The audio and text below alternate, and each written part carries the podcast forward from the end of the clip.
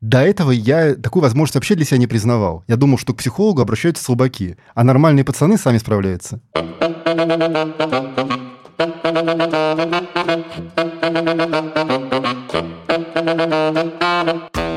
Всем привет, с вами Гундос и подкаст «Серебряная Чпуля». Попросил бы. Я за себя говорю. И в студии Миша, Лёва и, представься, пожалуйста, Паша.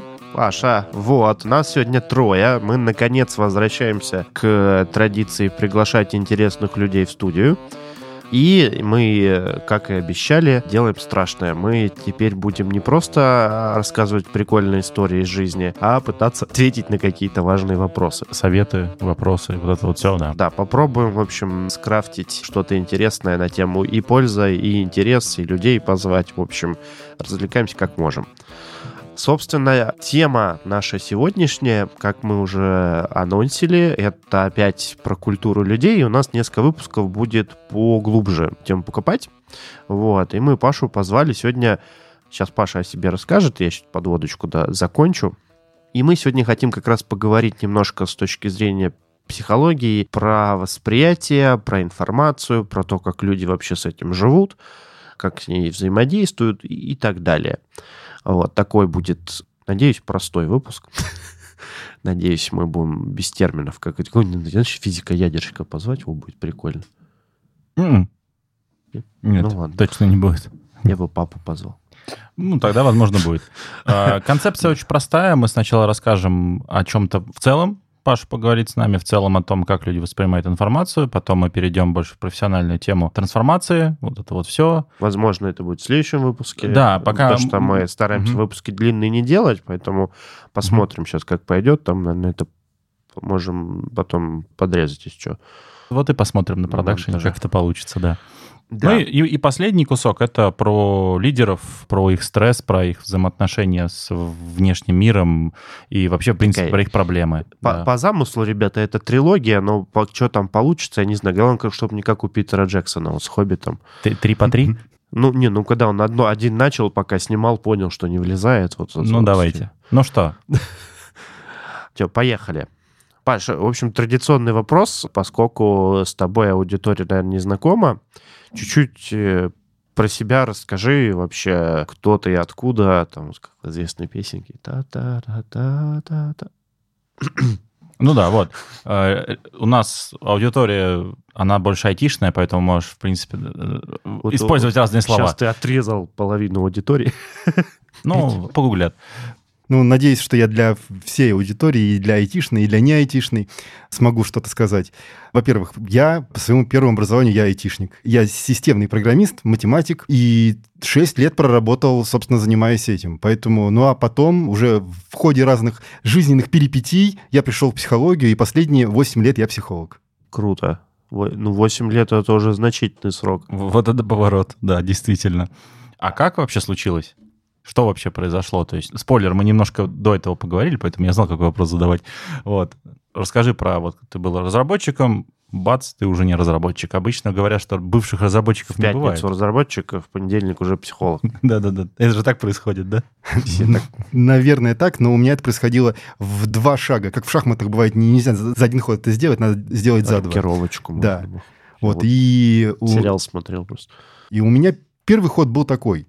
Ну, сначала в этом было много романтики. Я прям занимался какими-то супер уникальными вещами, которыми не делал больше никто в мире. А потом постепенно я обнаружил, что я каждый день делаю одни и те же экранные формочки, которые... Кажд... чуть-чуть... Каждый день делаю одни и те же уникальные экранные формочки. Уникальные экранные формочки, да.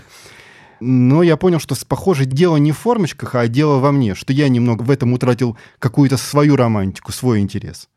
Вот. Тем более моя одна знакомая, она прям очень сильно подкосила меня в этом, спросив, а какой смысл в твоей работе? Я говорю, ну как же, я освобождаю людям время для творчества. Если раньше бухгалтер сидел руками, там все это бил, все проводки, то тут программа за него раз, и тысячу платежек сама сделала, сама в банк отправила, банки все это исполнили. Все, освобождено там, не знаю, два дня труда. И что, спросила она меня, думаешь, твои бухгалтера будут творчеством заниматься? Да нет, они в Лайнс будут играть. Да, это печаль, я бы тоже расстроился. Такая игра, кто не знает. линии. Кто, да. для, для наших молодых слушателей. Да. Я не настолько старый, но все-таки должен пояснить, да. Ну, в сапера они будут играть, если по-другому говорить, да. Это легче не сделал. В Fortnite они будут играть. Во! Все. Дошли, да, докопались до дна. Так, а второй шаг какой тогда в этой многоходовочке? Ну, после этого я стал бы продавцом. Ну, то есть ага. я, я начал, поскольку я программы уже пописал uh-huh. в своей жизни, я начал их продавать. И, собственно, след, следующие несколько лет я провел, начиная просто с человека, который ходит с ноутбуком и показывает программы, uh-huh. и заканчивая генеральным директором компании, который этот софт, собственно, разрабатывает и продает. Uh-huh. И это был такой этап, он тоже был немаленький, получается, в моей жизни. Сколько в сумме? Ну, меньше, на самом деле, чем программиста, но тоже лет пять примерно, когда я занимался фактически предпринимательством. То есть это был один стартап, потом другой, потом третий. То есть это было несколько стартапов, в которых я поучаствовал в разных ролях. В качестве основателя, в качестве наемного сотрудника, в качестве генерального директора. Помотал тебя, я, да. так, знаешь, с разных сторон зато можешь на проблему смотреть, да. которую мы сегодня обозначили. И потом вдруг внезапно все-таки в понедельник ты проснулся психологом там, или как? Или ты параллельно проснулся психологом, ну, то есть учился параллельно всему этому. Я психологией, ну, если честно, я и интересовался с детства. Ну, то есть ко мне в детстве попала советская еще книжка «Занимательная психология» шестьдесят седьмого года издания. Я О, думал, что, что в Советском Союзе, как и, собственно, и секса, психологии нет. Но оказалось, что это неправда. Что психология была, более того, в этой книге были написаны какие-то совершенно нереальные вещи, там, например, про возможность кожного зрения или, или передачу мыслей на расстоянии, ну, из разряда, из разряда недоказанные гипотезы. Mm. А, ну, слава богу, господи. Да. Так, глава первая. Разбираем основы кожного, кожного зрения. зрения. Да. Да. А, острота кожного зрения. Как проверить да, да, да, длину? Да. А, дополните немножко. Я действительно, когда гуглил год назад примерно такой вопрос, как психология волонтеров, или психология волонтерства, самые развернутые и какие-то научные труды, какие-то графики, рисунки, какие-то построения модели, они были из советских учебников. То есть, возможно, я не гуглил очень сильно на английском, но довольно объемное количество информации было именно вот советское. То есть там действительно психология именно волонтерства, ну, в моем случае я это изучал, там было... прилично. Хотя я думал, что я найду более современные источники. Ну, как-то вот в современном мире в общем, проблемно. В Советском Союзе секса не было, волонтеры были, да? Да, так вот, фоном меня это, как всегда, интересовало, но я никогда не относился к психологии как к чему-то, что может быть именно, ну, профессией, полноценной профессией. Ну, это было для меня как некое дополнение, как некоторое хобби, как некая вот просто область интересов. Кто-то собирает марки, я интересуюсь психологией. Угу. Но случилось некоторые события, случился очень-очень глубокий личностный кризис, угу, когда угу. я ушел сразу из двух бизнесов. Причем из одного я ушел, а из другого я практически сбежал. То есть оставил там все, даже свою мебель, ничего не взял. Просто... Ну вот это кризис. В смысле, типа прям достало там или как? Что-то а... щелкнуло там? Ну вот прямо мне, мне там стало невыносимо. Мне вот, yeah, да, yeah. мне там угу. стало невыносимо. Я прям вот буквально сбежал оттуда. И после этого полгода просидел в депрессии, а потом пошел к психологу. Это я, знаете, что вспомнил? В сериал такой был ай ти Crowd, когда там, типа, mm-hmm. гендиректор в окно вышел, типа, там, среди совещания. Ну, докипело, мне кажется, накипело, стены уже задавили, да. Ну, интересно, вот, типа, сейчас можешь как раз на тему вот одну из наших будущих, наверное, на, прям на личном опыте даже раскрыть. Ну да, про... Про, про лидерство про и выгорание, вот этот стресс. И ты познакомился, получается, как бы с психологом увидел, как он да, работает. Да, mm-hmm. я, я познакомился как пользователь психологии. До этого я такую возможность вообще для себя не признавал. Я думал, что к психологу обращаются слабаки, а нормальные пацаны сами справляются. Блин, это так типично. Я, ну, наверное, от половины народа слышу, что... Знаете как, сейчас это стало уже не модно, ну, то есть говорить, что человек, который идет к психологу, это, типа, слабый. Но я вижу, знаете, а, ну да, ну да. Как бы, знаете, а знаете, Алешка-то да, да. спился. Такой, ну да, ну да. И психолог пошел. О-о-о. Кошмар. Не, лучше, спро... лучше, не спасти. Лучше бы да. спился. Да, лучше бы спил. Лучше бы героин бы начал принимать. Вот люди перестали открыто ненавидеть, ну, ненавидеть, осуждать. осуждать. Они так, типа, с презрением. Да, ну вот, да. Это, кстати, интересно. Получается, в Советском Союзе был институт психологии, да, какой-то, но, видимо, не было вот этих консультаций, там, введения там пациентов какой-то. Видимо, клиническая психология была в каком-то другом виде, да?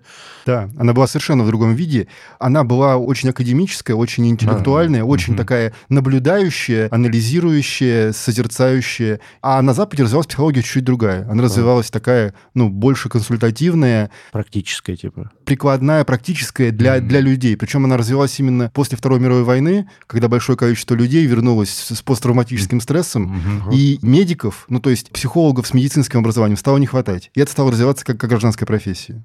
Блин, прикольно. Офигеть. Никогда бы не подумал. То есть, получается, у нас это было больше накопительное, то есть они там впитывали, да, и делали какие-то, видимо, открытия, но это было так, внутри, локально, да, то есть мы открыли, но никто об этом не узнает. эр энд ди у нас было. эр энд ди, да. Тут, тут, тут у них там рано, у нас change, я понял, да. Вот, ты как пользователь познакомился и походил какое-то время, да? Да, но меня это настолько зацепило, что я попросил у этого человека возможности пойти учиться в то учебное заведение, где он преподает. Он меня в середину года не сумел затащить, но со следующего года я поступил в и все нормально. И я отучился, получил диплом, и вот с тринадцатого года я уже дипломированный психолог. Ну, нормально. Ты примерно столько же лет, сколько мы аджайлом занимаешься mm-hmm, этим. Mm-hmm. Нормально. Все. Можно доверять человеку, мне кажется, Леон. Так, так Давай, мы, так, мне кажется, так, можно да. доверять и переходить к вопросам, наконец. Поехали, к, к миску. Да. Слушай, вот чуть-чуть я заспойлерил вначале, заанонсил. Хочется какой вопрос поразбирать. Начнем издалека, как говорится. Вообще хочется, конечно, дойти до вообще стресса в компаниях, для тех, кто два выпуска за раз не хочет слушать. Но начать хочется с того вообще, как вокруг нас устроен мир и как он на нас влияет. То есть вот мы с Левоном как к этой теме пришли, обсуждали, ну, Лева сейчас нам дополнит, обсуждали вообще, что обилие информации вокруг последние там дес- несколько десятилетий, ну, психика человеческая, наверное, эволюционно не сильно приспособлена к тому, что происходит. Вот, наверняка есть какие-то глубинные процессы, там, может, даже какая-то биохимия, которая вот работает на то, чтобы эту психику как-то спасать. То есть, ну, что-то включается. Там, гипотеза у нас такая вот. Мы не знаем, как на самом деле, поэтому тебя позвали. И интересно, вот как на нас это повлияло, на нас, как на людей, в смысле, в целом, обилие информации вокруг, как это там на мозги влияет в плане там биохимии, может быть, там, ну, соответственно, там гормоны, стресс, и так далее, поразбирать. Что у нас там еще? Да, давайте дополню. Ну, и, и, угу. и т.д. И, да, и, и, и, а я, и т.д. И я продолжу. Вот, я еще, я всегда говорю такую фразу всем знакомым, что мы первое поколение, у которого вся информация вообще в мире есть в телефоне. Да, и очень интересно, как от этого поведение поменялось. То есть раньше, для примера, то есть раньше люди... например, верили друг другу, ну, там, пятьсот лет назад, да, то есть если ты говорил, что ты там что-то знаешь, то ты, ну, молодец, что-то знаешь, потому что проверить было долго, дорого, и ты читать не умел пятьсот лет назад. Сейчас, например, как мне кажется, может быть, это такой дилетантский вывод, на все нужно пруфы. Вот на все нужно доказательство. То есть, а если ты не, не доказал, тут же не нашел какую-то там ссылку на Википедии, там еще чего-то, то ты типа не мужик с собой даже разговаривать, типа не надо, то ты проиграл типа, в споре. А если ты пишешь статьи на Википедии, ты вообще тру мужик. А, да? Ну все, если да, ты пишешь статьи, ты вообще Господь Бог. Мне показалось, что это не могло пройти бесследно в общении. Вот, ну, взаимоотношения, общение, в принципе, там как-то вот, вот это вот все. Ну и в целом у нас получается вот такой вот пул вопросов, Толь... Ну, да, на да, начало. Да, давай с первого конкретного да, начнем. Давайте, Вообще, вопрос предельно тупой, простой и прямолинейный. Вообще, как человек в целом обрабатывает информацию? Вообще, ну, как в двух словах для тех, кто особо не, не увлекался никогда психологией, с детства не читал. Ну, то есть, как человек реагирует на поступающую информацию? Ну, какие там механизмы, как это работает? Может быть, какие-то общие, какая-то теория есть на эту тему? Или много теорий там, ну, можешь чуть-чуть поделиться? Да, на эту тему есть несколько теорий. Вопрос восприятия информации исследовался. Считается в целом, что он происходит в несколько шагов. На первом шаге просто информация, как некий раздражающий сигнал, привлекает внимание. Второй этап — это развлечение. То есть человек отличает одно от другого, что это. На третьем этапе происходит идентификация. То есть он уже может сказать, что это не просто там громкий звук, а это, например, гудок автомобиля. Угу. Mm. И на четвертом шаге уже происходит опознание. То есть это проникает в когницию, он понимает, что автомобиль, проезжающий по улице, кому-то сигналит, похоже, не мне. Для тупого меня куда проникает? В мышлении. Понял, все. Не, я, может, говорю, что Чпуля образовательная у нас, что-то нормально все. Не только нам лодыжки легионеров обсуждать. Забудь. Это местная шутка. Отсылка к предыдущему выпуску. Очень старую шутку, да. Ну да, да, классно. И, то есть... Получается такой многоэтапный. У нас он у нас. А у меня, знаешь, какой углубляющий угу. вопрос назрел. Вот ты говоришь, ну то есть четыре этапа, получается, же, наверное, разные по энергозатратности, они, наверное, разные для мозга, как сильно должно отличаться, как-то разные, не знаю, там участки мозга работают.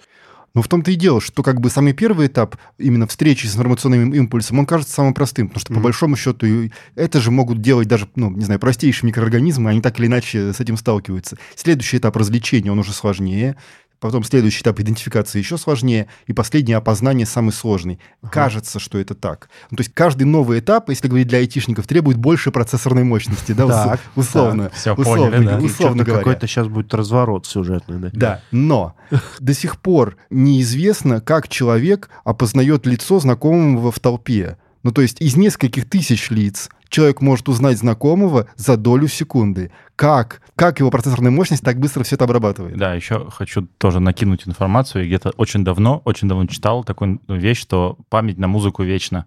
Что ты через там тридцать лет ты услышишь какую-то мелодию, и ты будешь знать, что ты ее слышал. Ты ее различишь, ты ее поймешь, что это не просто какая-то какофония, да? Но ты можешь не вспомнить название, потому что это, видимо, уже последний этап, когда ты прям, ну, вспоминаешь. Ну, то есть, казалось бы, да, но нет, да? То есть, на да. самом деле, есть какие-то скрытые лайфхаки, да? Да, у мозга, да. Какой-то да. патч на процесс. Знаешь, как вот на старые процессоры раньше новости выходили, типа, там, в новый Intel добавили, там, еще больше поддержку математических операций, у-у-у. Вот были такие. Вот, видимо, кто-то так тоже делал с мозгами. С мозгами, да. На заре эволюции. И вот, в общем, четыре этапа получается. И, собственно, возвращаясь к теме вот того, что вокруг нас этой информации очень много. То есть, что количество информации вокруг нас растет, растет, и оно вот эти вот нервные системы каким-то образом раздражает. Там уж какие-то случаются казусы, не знаю, перегрузы, еще что-то. Вот, может, давай с этой стороны попробуем. Да, давай. Ну, смотри, есть такое понятие, как сенсорная перегрузка, mm-hmm. когда человек перегружается чисто входящими импульсами. Когда, например, одновременно яркий свет, громкий звук, толпа, которая его касается, ну, то есть много входящих. Концерт да. какой-нибудь. Рамштайна, да. Да, да. Сенс, сенсорная перегрузка. При этом, ну, мозг входит в другое состояние такое, он как будто бы защищается, снижает... Торм... снижает торможение. Ну, такое, наступает да. торможение, да. Mm-hmm. Но, по сути, информация делает то же самое. Она делает опосредованно, но, mm-hmm. по сути, она делает то же самое. Она делает сенсорную перегрузку, но не по обычным привычным каналам, а вот благодаря тому, что мы научились информацию получать, что мы уже овладели вот этими средствами. Uh-huh. То есть у нас есть несколько гаджетов, как правило, у каждого. Да? Uh-huh. У нас, мы находимся на множестве потоков информации, и поэтому эта информация, она точно так же может вызвать очень сильную сенсорную перегрузку. А такая перегрузка, она приводит не только к тому, что мозг входит в режим торможения, но самая главная ее особенность, что при этом резко снижается качество принятия решений. Качество? Качество принятия решений, Офигеть. Да. То, вот, то, вот, вот он поворот. А, это, это, это очень классная мысль. А это м- вот... Можно я еще немножко дополню? Я, я правильно понимаю, что если у нас на последнем этапе, когда мы уже приним... Как он называется, сам последний этап? Опоз... Опознание. Опознание. У да. нас большая нагрузка там. Я правильно понимаю, что он начинает отказывать? То есть мы на предыдущий вариант, то есть, как ты говорил, там игнорирование информации может происходить. То есть когда гудок, ты думаешь, это реально ну, просто звук, который тебя не интересует. Я правильно понимаю, что если отказывает последний этап, то мы просто начинаем, ну, дилетантский, если сказать, то включается предыдущий, где мы просто все начинаем игнорировать. Ну, то есть типа, на распознании нам вот это вся сообщение из мессенджеров, это все, оно начинает неинтересно быть. Просто мозг такой, а, неважно, что там происходит, а телефон, неважно, что там происходит. В том-то и дело, что мы столкнулись с этим явлением, ну, мы как человек, mm-hmm. мы так, человечество, не, не мы как давно, человечество да? столкнулись с этим не так давно, и мы еще не знаем как бы таких серьезных последствий этого. Ну, например, вот, например, условно говоря, с недостатком сна все достаточно известно. Ага. Там, э, там все просто. То есть если человек, например, спит, ну, условно говоря, восемь часов в день, у него мыслительные способности остаются постоянными. Если шесть часов в день, они постепенно снижаются. четыре часа... Да, четыре часа... Ну, это, это индивидуально, да, но это понял. Условно говоря, да. четыре часа снижаются еще быстрее, но сам человек этого не замечает. Начиная со второго-третьего дня ему кажется, что его способность постоянна, а на да. самом деле она продолжает снижаться. И вот с этой вот с сенсорной перегрузкой с ней, с ней, похоже, происходит то же самое. Ну, то есть наша способность принимать какие-то взвешенные решения снижается, продолжает снижаться, да, под воздействием ага. перегрузки. Но мы этого с какого-то момента не замечаем. То есть, ну, по сути, мы перестаем, условно, принимать осознанные решения, начинаем на автомате что-то делать. Да? Ну, или эмоции включаются, да, наверное. Да, Нач- начинаем принимать решения на основании эмоций и частичной информации, потому что какая часть отбрасывается, О, мы не знаем. Н- непонятно, да. Непонятно, да. Блин, да, это прикольно. Же интересно было. Ну, то есть, типа, вот если у тебя там вот везде мессенджеры, все включено, там телефон дребезжит, часы дребезжат, там еще что-то, тебе звонит еще кто-то, и все, ты... Да. потерялся, да? И, и причем ты это можешь не отловить никак, да? Да, ты это можешь не заметить. Ты, ты, ты можешь не заметить, что у тебя выпало не все, а выпало, условно говоря, восемьдесят процентов. А, а какие двадцать не выпали, ты предсказать не можешь. С ума сойти. Слушай, а это какая-то индивидуальная штука? От популяции зависит? Не знаю, есть какие-то хоть первые исследования на эту тему? Недавно столкнулись. Недавно совсем столкнулись. Ну... Тут, наверное, придется сделать чуть-чуть немножко шаг в сторону, uh-huh. потому что теорию информационного метаболизма, то есть как информация, в, как именно информация в головном мозге обрабатывается. Uh-huh. Офигеть, офигеть да. термин, надо запомнить. Да. Это, я, кажется, Кемпинский ввел еще в пятидесятые годы прошлого века вот этот, этот, этот термин. Но она, именно научной психологией, почти не изучается. Она изучалась некоторыми такими довольно-таки, скажем так, малопризнанными направлениями, uh-huh. такими как, например, соционика или Майерс-Бриггс и так далее, uh-huh. которые... которые да. наукой не признаны. После Юнга. Ну, который, да, который, который, который после Юнга. Там, да. да, там холиварится до сих пор. Да, но, но, но вот они именно изучали, почему у одного человека информация входит так, обрабатывается так и выходит ага. по-другому, а у этого входит вот по этому каналу, поэтому обрабатывается, а, а поэтому выходит. Они как раз изучали отличия вот эти вот. Ага. Что, что если у человека, допустим, ну там четыре функции по Юнгу, да, л- ага. логика, чувство, эмоции, ощущения. Если у человека, например, на вход логика, то он сразу же отсекает все то, что его логике не соответствует. Да, ага. условно говоря. Но если, если у него логика не на вход, а на выход, то он, наоборот, способен какие-то создавать логические конструкции, которые для других будут убедительны, хотя ага. они могут быть построены совершенно, а, совершенно на пустом месте. То есть да. он может впитывать в себя любую информацию, но при этом... Это, это про меня, это я, я вот с умным видом все время какую-то фигню булш несу, да. Да, вот это может быть... Завершил арочку, завершил арку, все.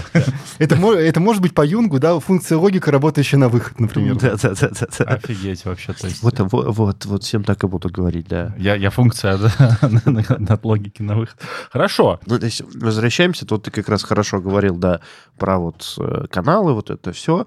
И, слушай, интересно еще, знаешь, что поисследовать? Вот про... Ладно, бог с ним, что, видимо, у меня логика на выход. Я как-то это переживу. У меня будет сложный вечер. Надо чатик попросить понять, что у Миши на вход. На вход у Миши бутерброды. Хорошо. Сэндвичи там. Интересно, знаешь, что вообще получается, опять же, мы столкнулись вот с э, вот этой вот обильной информацией, информационная эра, вот как Левон говорит, и это же как-то еще, наверное, и на уровень стресса повлияло, причем там конкретно у людей и вот у популяции целиком. Вот как ты говорил, психология появилась в ответ на стресс после э, войны. Вот, вероятно, сейчас есть какой-то, не знаю, ренессанс, наверное, на психологию, потому что какой-то уровень стресса, ну, опять же, гипотеза дилетантская, кажется, что уровень стресса растет сейчас постоянно, у всех непонятно откуда, вот там, не знаю, там слово выгорание из каждого клабхауса, прости господи. Я, и, и, идя, по ули... слово, идя как... по улице, увидел его на, на стене написано красивым шрифтом, типа выгорание, троеточие. Okay. Господи, даже серьезно? Тут... Да, у меня даже фотка в Инстаграме есть.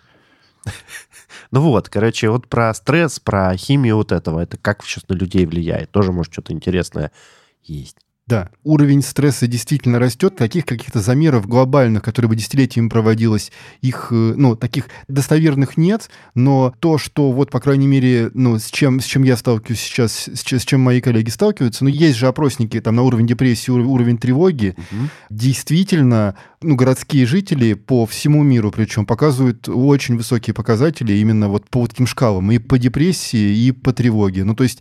Когда эти опросники разрабатывались, они рассчитывались на, на более низкие показатели, ага. а, а сейчас они показывают... То ну, они выше, зашкаливают. зашкаливают да? Ну, вот э, я сам удивляюсь этому, что, ну, допустим, то, что, что сейчас, э, вот то, что раньше называлось субдепрессией, это сейчас скорее норма. Ё-моё. А... для меня, который опять да. сегодня будет, я не знаю, что такое субдепрессия, если вот коротко. Ну, ну промежуточное состояние. Есть, есть опросники, да, которые позволяют оценить уровень депрессии. Есть, есть норма, то есть человек, находящийся в нормальном состоянии. Есть, депр- есть депрессия, когда у человека функционирование изменено. Это, угу. это не то, что человек лежит, да, пластом, ничего не может делать, но у него изменено функционирование. Вот. Обтекаемая формулировка. Да, да. А субдепрессия — это как раз ну, какие-то вот пограничные Все, явления понял, между этим. Да. А слушай, типа, слегка подтупливаешь, но вообще в целом норм. Да, такой, да. такой вопрос. Вот то, что городские жители, то, что вот они там, ну, там впадают в депрессию.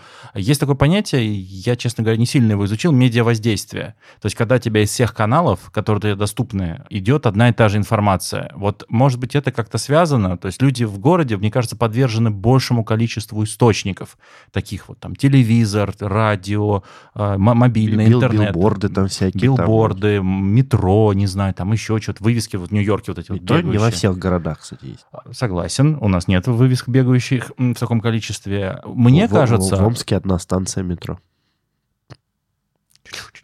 Слышите, да? Нет, там поездов нет. Я знаю, что такой же звук поездов тишины внутри омского метро. Вот. Может ли это быть связано? Ну, конечно, может. И любая информация, которая не просто написана, а информация, которая сделана так, чтобы привлекать внимание, чтобы, ага. чтобы цеплять, чтобы проникать, она неизбежно вызывает некоторую реакцию. А, то есть выстрел, получается, такой да, в голову. Да, она специально так сделана. И, и, и поэтому идет, идет постоянный фактически вот такой информационный обстрел, когда я не просто читаю книжку перед сном, да, ага. а когда эта информация в меня отовсюду вторгается. Поэтому возникает такой термин, я не помню, какой год появился, баннерная слепота, что сначала а, была да, реклама да, да. на баннерах, да, да. потом человек перестает видеть, потому что каждый баннер пытается фактически ему вот с ним, с ним сделать это, ну то есть привлечь его внимание, и вызвать вот, это, вот, вот эту вот реакцию. Ну, я, я не нейрофизиолог, поэтому я не иду в эту сторону сразу, угу. не говоря о том, что там... Ничего, нормально, мы так глубоко и не планировали. Спасибо. Что идет выброс дофамина, да, ну, условно говоря. А потом разочарование. Ну, то есть было ожидание, что что-то будет... Типа, вы кликните, и вы выиграете миллион. Да. Не выиграл. Да. И вот это вот, и вот, и вот, и вот эти вот волны ожидания и разочарования, они как раз и выматывают. Ага. Вот это второй инсайт. То есть, э, э, то есть тебя вот когда бомбит, вот это привлекает-привлекает, да, у тебя выброс дофамина, потом откат какой-то, и это очень сильно быстро устаешь, да. по факту. Да. М-м. Ну, то есть, по сути, банально, типа, зайти в интернет с отключенным отблоком, это просто к усталости, да? Слушай, ну, это, это, кстати, очень, получается, в такую картинку складывается, может быть, у тебя получится сейчас нам по полочкам разложить. То есть ты говорил как раз о том, что что-то критическое мышление падает, да, то есть, а, качество принимаемых решений, вот да. ты говорил, угу. вот так. Что, получается, вот это вот медиа бомбит со всех сторон, и на человека это как влияет? У него там качество жизни как-то понижается или что? То есть какая, получается, механика? Вот, как бы ты это сформулировал? То есть у него там что, встал с утра, у него со всех сторон мессенджеры, да? Все плохо, все плохо, все, или наоборот, все хорошо там. Самое это интересное, что это влияет на человека парадоксальным образом. А. Он, привыкнув к вот к этим, к этим вот дофаминовым подкреплениям, он, проснувшись утром, чувствует, что что-то не то. И что он делает? Он лезет в соцсеть, чтобы полистать ленту, для того, чтобы опять испытать вот эти вот... Ага. Типа заваривает кофе? Да, а в это время, и в это время смотрит ленту, потому что просто стоять и тупить, заваривать кофе, это значит не испытывать вот этого, вот это, вот этой пост- постоянной встряски. Я, я, я, знаю, то, что, я знаю это ощущение. Выкидываю телефон нафиг. Да, у меня, у меня есть прям такая вещь, поделюсь очень быстро, что я, например, не могу там есть, сидеть, есть что-нибудь, там, не, знаю, там, не читая, не слушая, не смотря. То есть вот, вот у меня ну, не лезет в рот кусок еды, просто вот пока я не включу что-нибудь. Сразу одна. Мысль, как народ. Сука. Да, я переживаю о людях, которые вокруг меня. Вот так вот, да. Да. Ну вот, казалось бы, что вот, человек... Вот, да. вот, знаете, поделился, вот поделился. Первый раз за время подкаста поделился какой-то проблемой. Все. Да. Не буду я... Снесу чатик нахер. То есть, получается, если каким-то там обывательским языком говорить, мы условно из-за обилия вот этой информации, ну, малость тупеем и не замечаем этого, да? Ну, смотрите, во- во-первых, мы, ну, как я уже говорил, на текущем моменте снижается ага. качество принимаемых решений. Ага. Но еще и вырабатывается определенная привычка получать вот эти вот угу. информационно-эмоционально-дофаминовые подкрепления, и без них... возникает дискомфорт. Угу. И поэтому это получается такая самоподдерживающаяся штука, что мы, выпав из этого фона, сами себе его поддерживаем. Переписываясь ага. в мессенджерах, просматривая ленты соцсетей, читая какие-то новости, которые нам, по большому счету, особо это, не нужны. Мы да. только хуже себя делаем, да? Ну, тут нельзя сказать, тут нельзя сказать, делаем мы себе хуже или лучше, но мы делаем это неосознанно. Потому ага. что если мы делаем осознанно, то можно сказать, хуже или лучше. А если это неосознанно, это просто некоторый, это просто некоторый процесс, который с нами происходит. Ну, в моей голове сейчас, знаешь, какая-то такая ловушка, в которую ты попадаешь, и тебе из нее тяжело выбраться. Но если со стороны на, на тебя посмотреть, как там с точки зрения наблюдателя, то по факту у тебя качество жизни на самом деле падает. По факту, да, потому что, получается, качество принимаемых решений снижается, то угу. есть стратегическое мышление сильно-сильно теряет, а тактическое загружено решением каких-то проблем к моей жизни отношения не имеющих. Ну, типа там, какое да. уведомление первым прочитать, да? Ну угу. да, или, угу. или что делать э, вот с, с коронавирусом, условно говоря, в мире. Это вот это, знаете, вот эти шутки заканчиваются. Как я могу Как? Почти, знаете, типа, хотел лечь пораньше, в три часа ночи гуглю, почему котики мяукают по утрам, да, типа, вот такая вот вещь, да, то есть хочется что-то посмотреть, погуглить, вот это, да. да. да. Загрузить свой, свой мозг решением задач ко мне отношений не имеющих. Да, вот, слушай, интересно получается. Знаешь, еще какая штука, вот вопрос тоже беспокоит, ну, с качеством жизни было бы здорово, если такими советами поделишься, но прежде чем мы к этому перейдем, хочется такой вот вопрос задать. Тоже, наверное, сильно городских жителей в первую очередь касается. Какое-то, может, есть исследование на тему того, что через какое-то время ты по-другому начинаешь испытывать там эмоции к каким-то происходящим вокруг сложным событиям. Ну, там, не знаю, нищий в переходе, да, тебя эмпатию не вызывает. Или новости показывают какие-то, что-то где-то там взорвалось, бабахнуло. А ты такой, ну, да, там триста человек погибло в самолете, ну, ничего с кем не бывает. Ну, вот, и в моем, опять же, мире кажется, что, типа, какие-то, не знаю, блокировки функции там возникают в мозгу или еще что-то. Вот как это работает? Есть э, объяснение, не знаю, одно попроще, другое, другое посложнее. С- самое простое объяснение такое, что мы, мы, мы как люди, именно как биологический вид, как стайные животные, мы очень сильно заточены на, на восприятие «мы». Ну, то есть mm-hmm. мы некоторые, некоторые группы. И события, происходящие с теми, кто входит в группу «мы», мы их переживаем как свои события. Uh-huh. А те, которые происходят с другими, то есть с они, мы их можем воспринимать как не свои. И не переживать, не сочувствовать им. Uh-huh. Поэтому для того, чтобы не сочувствовать нищим в переходе, нужно придумать про них какую-то внутри себя, в голове какую-то историю. Типа, а это все цыганская мафия. Ага, ну mm. так и происходит, да. Ну так, да. да. Получается, ага. само это, получается, самообъяснение себе этой проблемы. Сам, самое простое, да, это как-то придумать объяснение такое, что это не я, ну, условно говоря, что это, что те, с кем произошла авария самолета, это, это они. Ну, это, это, это неизвестные, неизвестные, неизвестные люди, да. Получается, за защитный фактор. Защитный, да, чтобы да. От, от всего в мире не переживать, да. надо так. Блок поставить. Да, это мы, а это они. Это самый простой, он у человека срабатывает прямо на, на, на уровне биологии. На этом много кто играет. Да. Да, да. Поскольку у нас тут мы, мы не, не говорим про политику, то мы не будем проводить конкретные примеры, ну, как да, они на этом играют. Да. Ну, да. ну, вообще, да, интересно. Ну, то есть, получается, в большинстве случаев это вообще просто автоматически срабатывает, когда да. какой-то уровень переживаний к тебе подкрадывается, да, который психика защищается, да, и это не мы. Это не мы, это они, да. Прикольно. О. Да. А более сложно, это то же самое, что стресс вызывает вот, вот эту цепочку, и в какой-то mm-hmm. момент просто психика говорит стопэ, да? Типа, ага. это, это не ко мне, мимо. Да. типа. Вообще интересно, у нас про стресс такой выпуск. Как-то почему-то про стресс выпуск получился.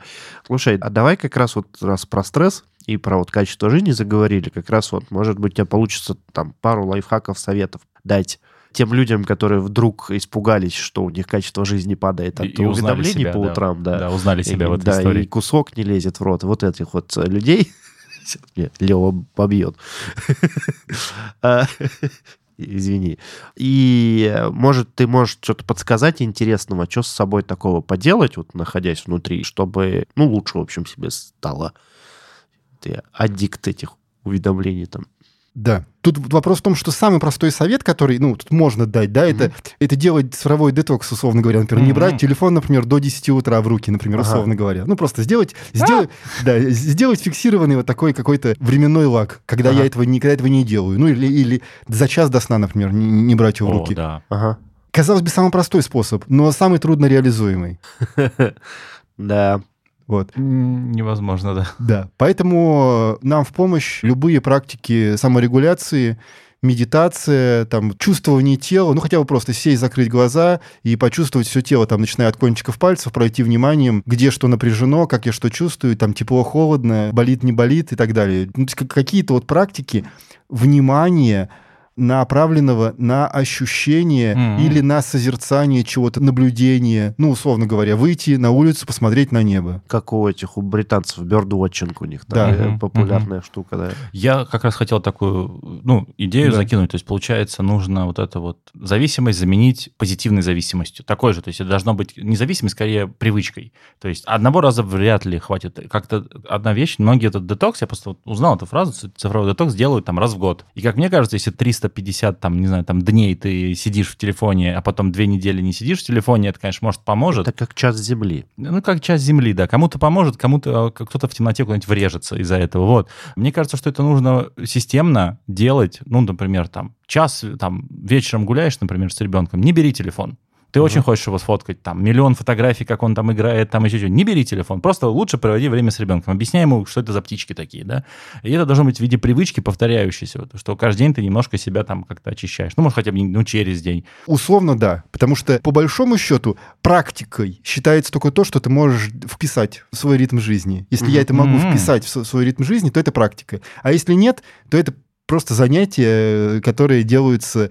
Ну, волнообразно. Ну, которые... Отличие между практикой и занятиями в том, что практика, она работает, а занятие — это способ, ну, отвлечься. И, угу. ну, по большому счету, вот все. Как нам э, этот Асхат говорил. Да? Да, сначала начинайте планировать свой календарь с тех вещей, которые нельзя там отложить, спорт, вот эти вот штуки. Поэтому здесь тоже можно применить. Ну, собственно, все.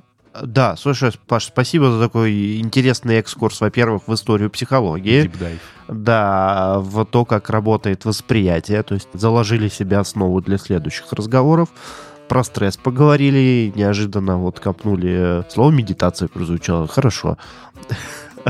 Вот, спасибо тебе большое. В общем, друзья, следующий у нас выпуск будет... про то, как это все связано еще и с организациями. Вот это вот немножко помуссируем эту тему. Ждите, в общем, туда-сюда, и кому-то надо послушать, давайте. Это была вот же такая вот у меня мысль красивая, черт. Кому? В общем, пока Лева думает, да, две недели он будет думать до следующего выпуска. Да-да-да, все. И всем, мы, да. да, всем спасибо, всем пока. Всем пока. Пока.